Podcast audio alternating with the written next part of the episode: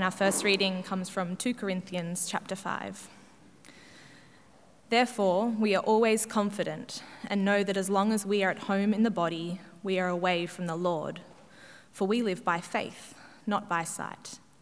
We are confident, I say, and would prefer to be away from the body and at home with the Lord. So we make it our goal to please Him, whether we are at home in the body or away from it.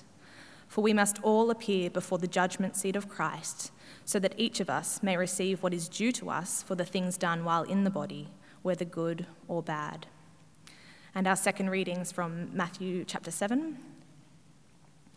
Enter through the narrow gate, for wide is the gate and broad is the road that leads to destruction, and many enter through it.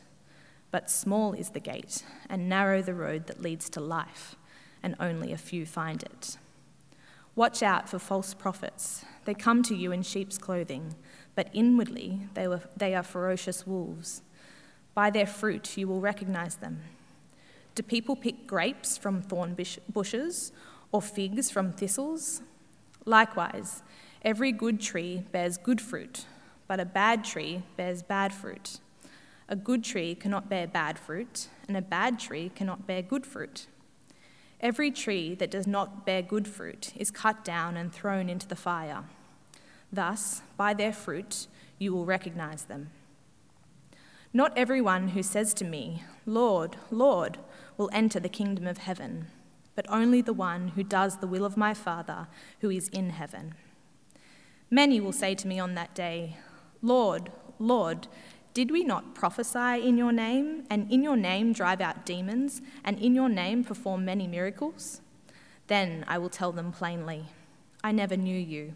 Away from me, you evildoers. This is the word of the Lord.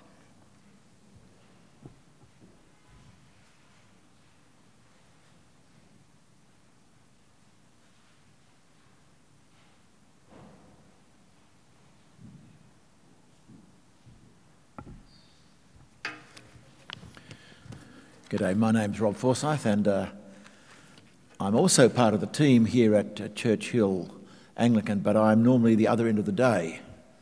I'm the 8:30 um, Book of Common Prayer Holy Communion. Old-fashioned, or as I call it, proper church. it's great to be here there tonight and share with you from God's Word. Let's pray. Lord, may your Word live in us and bear much fruit to your glory. Amen. Well, we're moving um, towards the conclusion of that remarkable teaching of Jesus in the Sermon on the Mount. And in today's section, we hear uh, not so much new teaching from Jesus, but warning to take the teaching he's already given seriously. It's quite confronting. As, you, as we've been listening to the Sermon on the Mount, we've been hearing Jesus urging his, his hearers to live lives wholeheartedly oriented towards God and his deep goodness. To live a life wholeheartedly oriented towards God and his deep goodness. And reflect that in how you live. That's all well and good.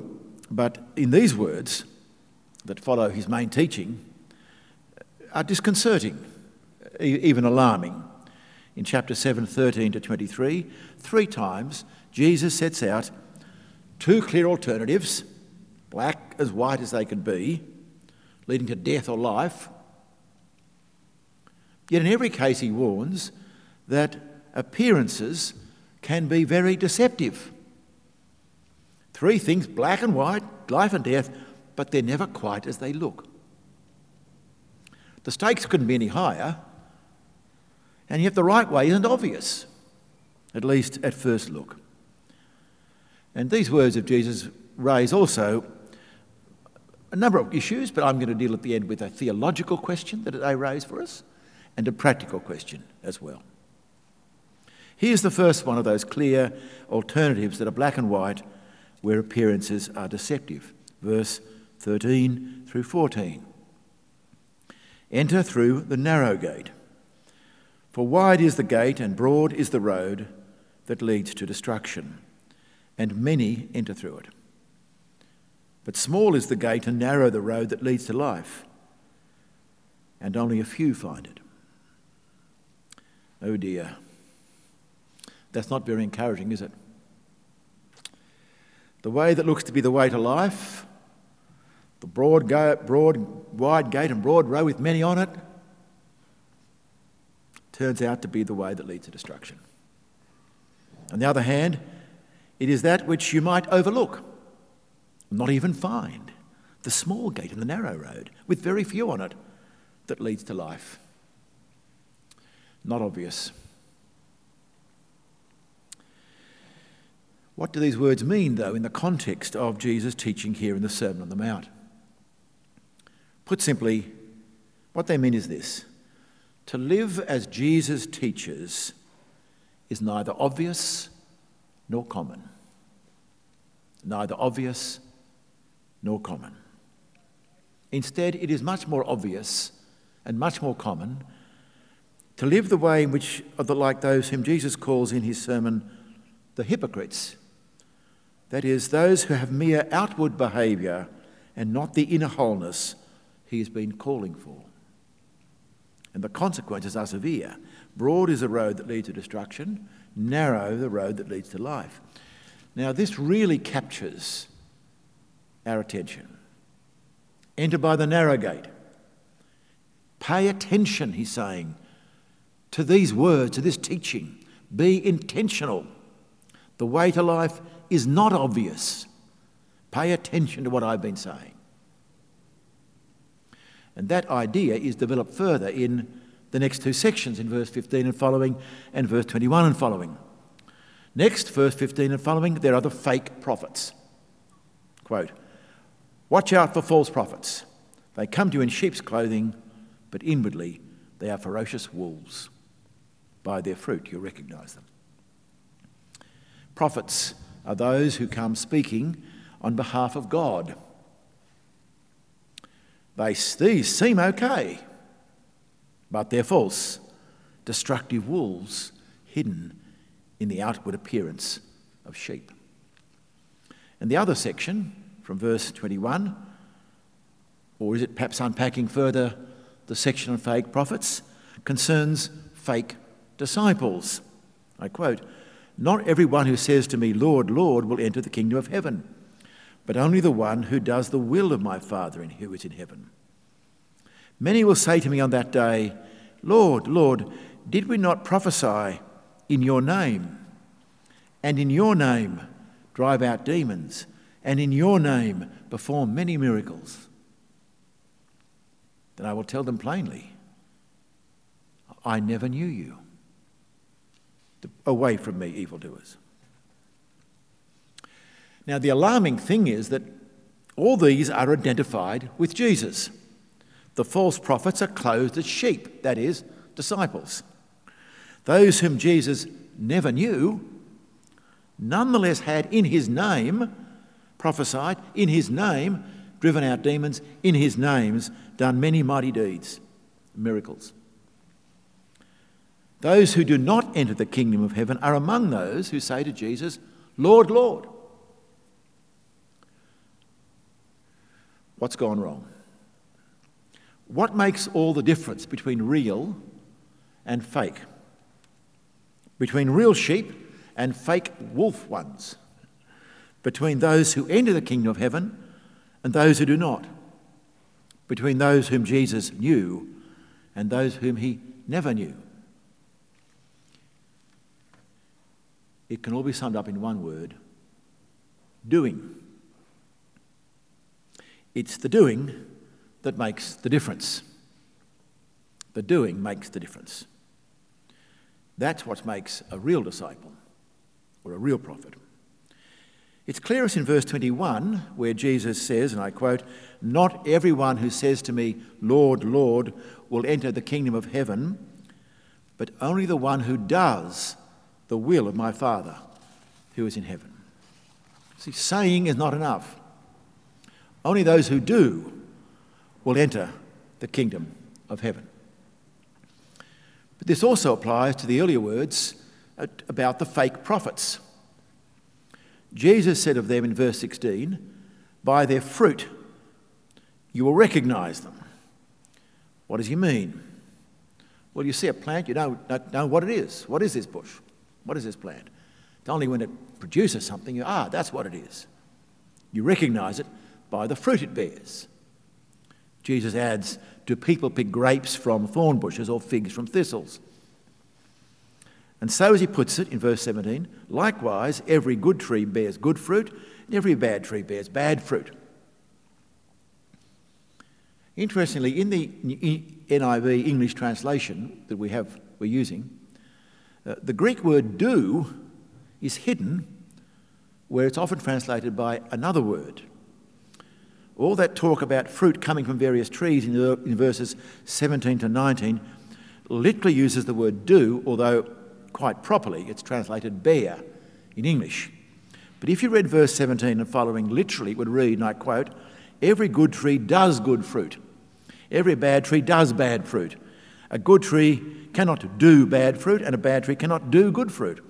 Every tree that does not do good fruit is cut down and thrown into the fire. It is indeed the doing that does it. Not just the hearing, not just the saying, Lord, Lord, not the prophecy and miracles and deliverances in his name, the doing.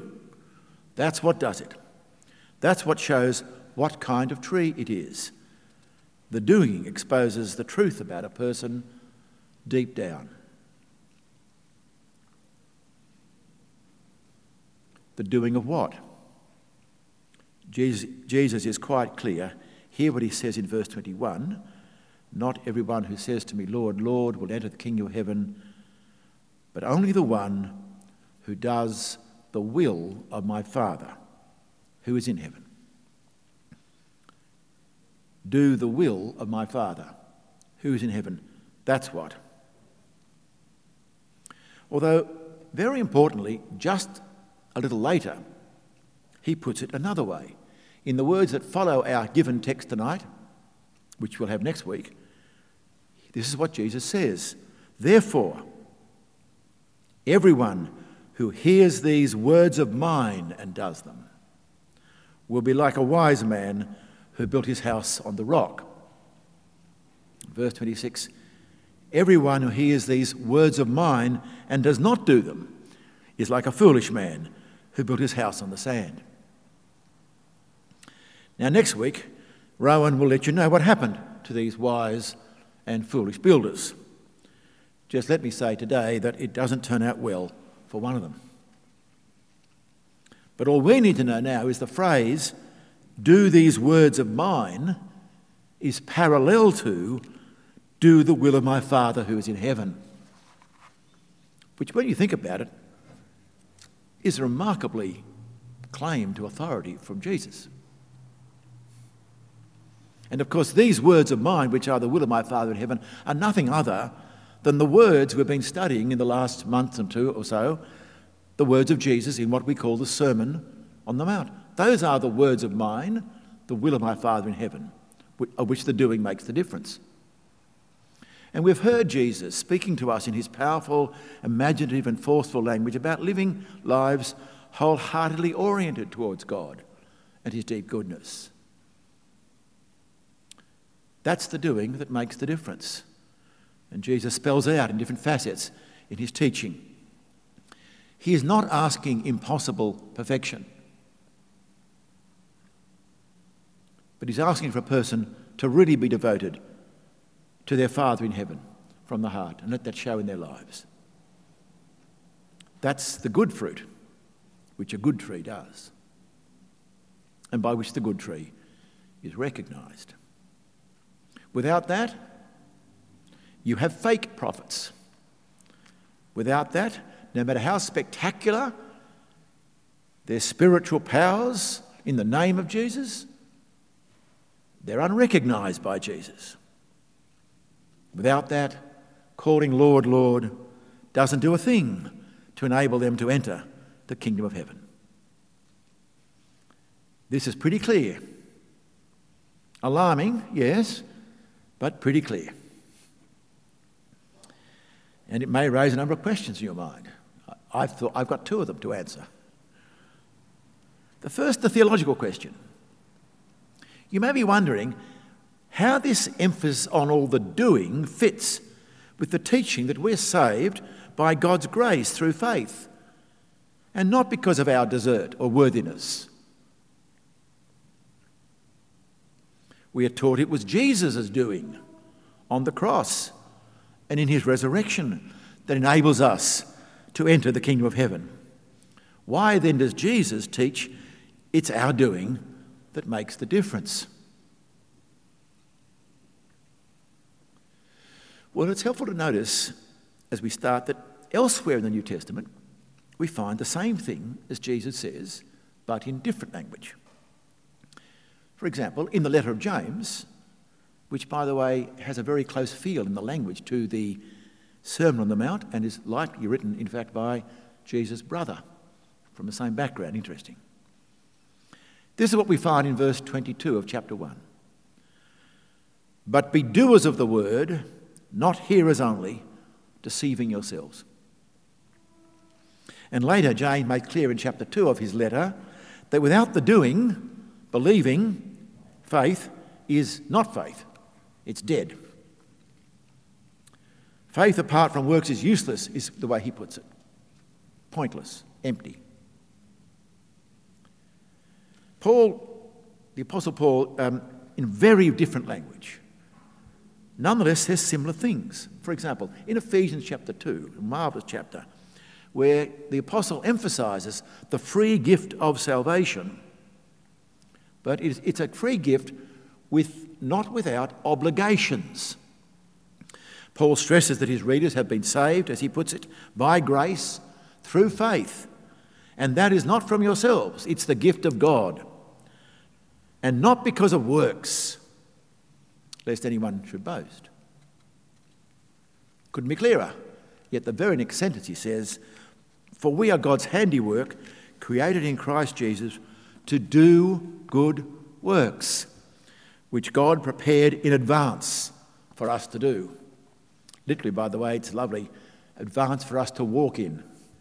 An idea of a path He's laid before us of a way of life to do. So he's saying, you're not saved by works, but for works. The doing is an essential part of the package. In fact, Paul can even write about a future judgment by Christ of believers of what we've done. This was the first of the two readings, in fact. Verse 9 We make it our goal to please Him, that's the Lord, whether we are at home in the body or away from it. For we all must appear before the judgment seat of Christ so that each of us may receive what is due to us the things done while in the body, whether good or bad. Now, I don't want to give the impression that Jesus is only to be believed if Paul or James agrees with him. And I don't ignore the very different language and framework that each bring at this point. But there is deep agreement here. This is a common teaching. And the reason it's common is because of what free gift means in the New Testament world. The modern Western idea that of the pure gift, which is supposedly given with no strings attached, is not that of the ancient world or the New Testament. Instead, in that world, a free gift nonetheless creates obligations to the one who receives it. It may be given freely without regard of the worthiness of the recipient, and that's the great, wonderful message of grace in Christ. Not given to those who deserve it or those who are unworthy, but it's never given unconditionally. That is, free of expectations of who'll receive it, some return. Unconditioned, given freely, but not unconditional, creates obligations. I've thought, for example, in, in life elsewhere where this is, this is blatantly true. Here's, here's an example of a gift which is unconditioned but not unconditional when you get a free gift of a puppy for Christmas. Right? You get it freely, but it creates obligations. what obligations they are, too, right? Well, I, I, don't trivialise, but that is in fact what the gift of grace is in Christ. Free gift, but plenty of obligations. the University of, of Durham professor John Barclay writes, and this is in the, in the order of service, what seemed in the modern world a paradoxical phenomenon, that a free gift can also be obliging, is entirely comprehensible in ancient terms. And that's why Jesus teaches that while the doing does not earn you the kingdom, God's gift and His Son does that. Unless you do, that is, unless you do more than merely hear His words, but put them into practice, you will not inherit the kingdom. A whole person, wholehearted devotion to God, lived out in practice, is doing His words. Just saying, Lord, Lord, doesn't cut it. Even performing miracles in His name doesn't cut it. Certainly, hearing Jesus and doing nothing else doesn't cut it. Actually, we don't need Professor Barclay. It was there in the teaching of our church all along. In the zine, I put in my second quote the Article 12 of the 39 Articles, which are an ancient um, 17th century, 16th century, I should say, writing, and which our church, the Anglican Church of Australia, in our constitution, gives a very special place, second only to sacred scripture. Article 12 is on good works. I'll read it. A be it that good works, which are the fruits of faith and follow after justification, cannot put away our sins and endure the severity of God's judgment, yet they are pleasing and acceptable to God in Christ, and do spring out necessarily of a true and lively faith. The word lively, by the way, means living. That's, that, that's what the word, it's an archaic phrase for us. True and living faith, inasmuch as by them a living faith may be evidently known as a tree discerned by the fruit.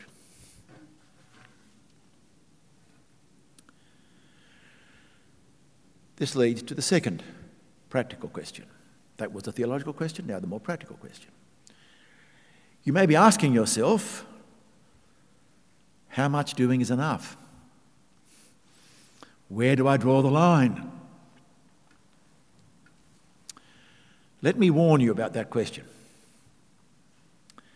There is a place for that question. In fact, Jesus is trying to wake us up with these words, to ask the question of ourselves My goodness, am I a mere hearer? Or do I do? But it can sometimes, in the wrong context, be the wrong question. Because Jesus speaks, as ever, in extreme language black, white, you're either this or that. Doing the will of the Father or not. But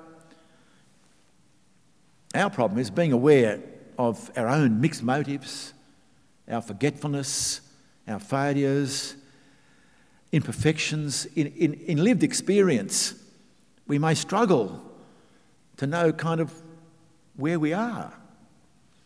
And the even more sensitive amongst us, with an insensitive, very sensitive conscience, this teaching could actually lead them to despair. So let me begin by trying to answer that in some way by saying, do not get caught up in unhelpful precision. Unhelpful precision. What was your name again? Jenny. Supposing I said to Jenny, go to the back of the church. And she went to the back of the church. And I said, go back to church, and she didn't stay here. You say, well, that's clear. That's the back of the church. This is not. But what if Jenny said, no, listen, Robert, that's very interesting. What particular tuft of carpet does the back of the church start? Can you be precise, please? Find me the exact moment. I'd say, no, we know that's the back of the church, this is not. You don't have to know the precise point on the carpet. And so here, when Jesus talks about us, he's, He's not asking us to have a precise, detailed point of knowing. In fact, trying to be precise about it almost always, I think, will trip us up in our walk with the Lord. You need to take a more holistic view. Step back for a moment. You can recognise the back of the church or not without knowing that detail. See, what that means is tonight, as you listen to me and listen on the um, live stream, you, you are, I think, in one of three categories. Each of us here in this room and on the live stream is in one of three characters. First, despite all your anxieties and weaknesses and struggles, and we're going to have a, we're going to have a prayer of confession in just a moment for you. Nonetheless, you actually are a doer in your own way and not a, merely a hearer. It has affected your life. You are seeking to live out that life of wholehearted confidence in God and His generosity in your life. And to these, sure, you're aware of your weaknesses and your failings. And these words do come as a bit of a wake up to sort of just check for a moment because they're meant to have that effect. But they also come as something of an encouragement. And, and I say, don't be put off by them. Jesus is not asking for perfection in the sense of no faults. He's not setting an impossible ideal so you can beat yourselves up. No, he's calling for you to have a whole person, wholehearted devotion to God lived out in practice. And if that's where you are, then these words come to you as an encouragement to press on further, to be more attentive, perhaps, more intentional, perhaps, less careless, less lazy, if I could put it that way, in your Christian living. Secondly, you may, however, be that you are conventionally a Christian, possibly quite even instructed in the Christian faith and doctrine, but your heart really isn't in it. If the truth be known, you are a hearer only. You say, Lord, Lord, but you do not do the will of his Father in heaven. To you, Jesus' words come not as an encouragement, but as a wake up call to repent and get real with God while there's still opportunity. Hearing this sermon might be the best thing that could happen to you. Lastly, you could be neither. It could be that you've not even yet engaged with Jesus' claims on your lives, your life, and the call to flourishing, wise living. To you, then, Jesus' words are a call to engage with Him for the first time, to become a disciple of Jesus. That is, a student. That's what disciple means, a learner of Him. And if you're not already, to be baptized and begin obeying all that He's commanded you. This sermon, um, I'm going to conclude this sermon with some words that have really impressed me by a guy called Ralph Martin, which I think really puts clearly the point that Jesus is driving at. The last section of my quote uh, in the zine is from it, but the quote itself is slightly longer. Let me read it to you. There are those of us who find God distant, and whatever we might say on a conscious level, prefer Him to remain distant. There are those of us who find God vague and diffuse, and in hidden ways want Him to remain that way. When God is vague and distant, our following Him can be vague and distant and leave us with the experience of a good conscience. When God is close and specific and concrete, it calls for response to Him that both allows and demands a more total yielding of our lives in specific ways. A personal God can claim a personal response of me in my most unique and innermost depths. There must be an inevitable moment of crisis when the claims of Jesus become irreconcilable with my style of life. Let's pray.